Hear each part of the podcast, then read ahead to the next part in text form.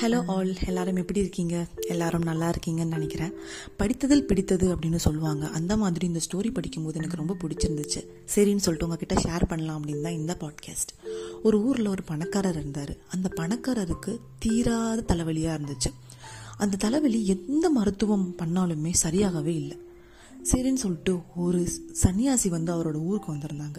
சரி இவரை கூப்பிட்டாச்சு அந்த தலைவலி போகுதான்னு சொல்லிட்டு அந்த சன்னியாசியை வந்து அவர் வீட்டுக்கு கூப்பிட்டு வந்தாங்க.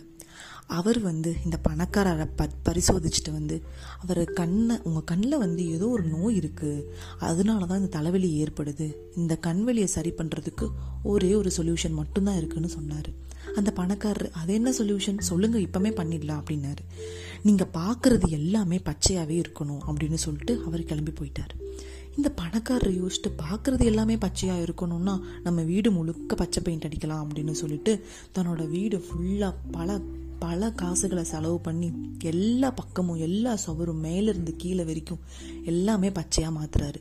ஒரு மாதம் ஃபுல்லாக அந்த பணக்காரர் வீட்டுக்குள்ளேயே இருக்க அந்த பச்சை பார்க்கறது எல்லாமே பச்சை பச்சையாக பார்த்துட்டு அவரோட தலைவலி ஃபுல்லாகவே சரியாயிட்டு.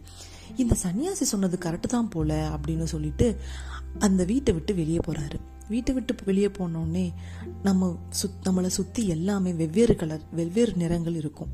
அது சொல்லவே வேண்டாம். நம்ம நேச்சர் வந்து சன்லைட்ல இருந்து மாடு பார்க்குற வரைக்கும் எல்லாமே வேறு வேறு கலர் இதெல்லாம் என்ன பண்ணுறது மறுபடியும் தலைவலி வந்துடுமே அப்படின்னு சொல்லிட்டு அதுக்கு ஒரு வேலையாளை அப்பாயிண்ட் பண்ணிட்டு இவங்க நான் பார்க்குற பொருள் எல்லாமே பச்சையாக இருக்கணும். அதனால ஒரு பெயிண்ட்டையும் ஒரு ப்ரஷையும் கொடுத்து அதுக்கான வேலையாட்களையும் அப்பாயிண்ட் பண்ணி நான் பார்க்குறது எல்லாமே பச்சையாக இருக்கணும்னு சொல்லிட்டு எல்லா இடத்தையும் போய் பச்சை பெயிண்ட் அடிச்சிட்டு வாங்க அப்படின்னு சொல்லிட்டு அவர் அனுப்பி விட்டுறாரு.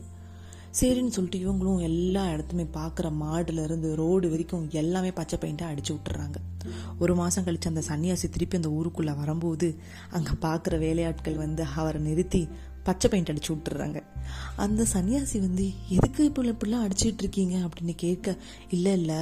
இந்த மாதிரி எங்கள் முதலாளிக்கு வந்து பார்க்குறது எல்லாமே பச்சையாக இருக்கணும். அதனால வந்து நாங்கள் எல்லாமே பச்சை பெயிண்ட் அடிச்சுட்ருக்கோம் அப்படின்னு சொல்ல அப்படின்னு சொல்லிட்டு சொல்கிறாங்க அப்போது அவர் சன்னியாசி உங்கள் முதலாளி டிப்பமே என்னை கூட்டிகிட்டு போங்கன்னு சொல்லிட்டு மறுபடியும் அந்த பணக்காரர்கிட்டயே அந்த சன்னியாசி போகிறாரு அவரும் வந்து இந்த இந்த தகவல் தெரிஞ்சோடனே ரொம்ப சந்தோஷமாயிடுறாரு. நம்மளோட தலைவலிக்கு ஒரு தீர்வு கொடுத்தவர் வராரு நம்மளை பார்க்கன்னு சொல்லிட்டு அவரை வந்து பிரம்மாண்டமாக வரவேற்கார் உடனே சன்னியாசி கேட்குறாரு எதுக்கு எல்லா இடத்துலையும் பச்சை பெயிண்டாக அடிச்சிட்டு இருக்கீங்க? அப்படின்னு கேட்க நீங்கள் தானே சொன்னீங்க இந்த மாதிரி எனக்கு தலைவலிக்கு வந்து பச்சை பெயிண்ட் அடித்தாதான் சரியாகும் அப்படின்னு சொல்லிட்டு அதனால தான் எல்லாம் செலவு பண்ணி பச்சை பெயிண்ட்டாக அடிச்சிட்டு இருக்கேன் அப்படிங்கிறாரு.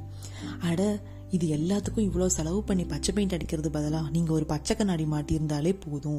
எதுக்கு இவ்வளோ செலவு பண்ணி இவ்வளோத்தையும் மாற்றணும் உங்களுக்கான உங்களையே நீங்கள் மாற்றியிருந்தாலே இது எல்லாமே சரியாக இருந்திருக்கும். இதுக்கு இவ்வளோ தே இவ்வளோ செலவு பண்ணுங்கிற அவசியமே கிடையாது அப்படிங்கிறாங்க. நம்ம லைஃப்லையும் இப்படி தான் பல பேரை மாற்றணும்னு நினைப்போம். ஆனால் அதெல்லாம் வாய்ப்பே கிடையாது. ஒரு ஒரு நிமிஷம் நம்மளை நம்மளே மாற்றிக்கிட்டாலே இந்த உலகம் பார்க்க நல்லா இருக்கும் அப்படின்னு சொல்லிட்டு தான் இந்த கதை சொல்ல வருது. இது எனக்கு மட்டும் இல்லை எல்லாருக்குமே பொருந்தும். சம்டைம்ஸ் நானும் எல்லாருமே வந்து இவங்க மாறினா நல்லாயிருக்கும் அவங்க மாறினா நல்லாயிருக்கும் அப்படின்னு சொல்லிட்டு நம்ம நினப்போம். ஆனால் நம்மளே நம்மளை ஒரு செகண்ட் வந்து யோசித்து பார்த்து மாறினா இந்த உலகமே ரொம்ப பிரகாசமாக இருக்கும் அப்படிங்கிறது தான் இந்த கதையோட இந்த கதையோட வந்து நியதி. இந்த கதை உங்களுக்கு பிடிச்சிருந்துச்சுன்னா லைக் பண்ணுங்கள் ஷேர் பண்ணுங்கள் ஃபாலோ பண்ணிக்கோங்க. அடுத்த எபிசோடில் உங்களை வந்து பார்க்குறேன். இத்துடன் விடைபெறுவது உங்களின் பிரியா. Bye bye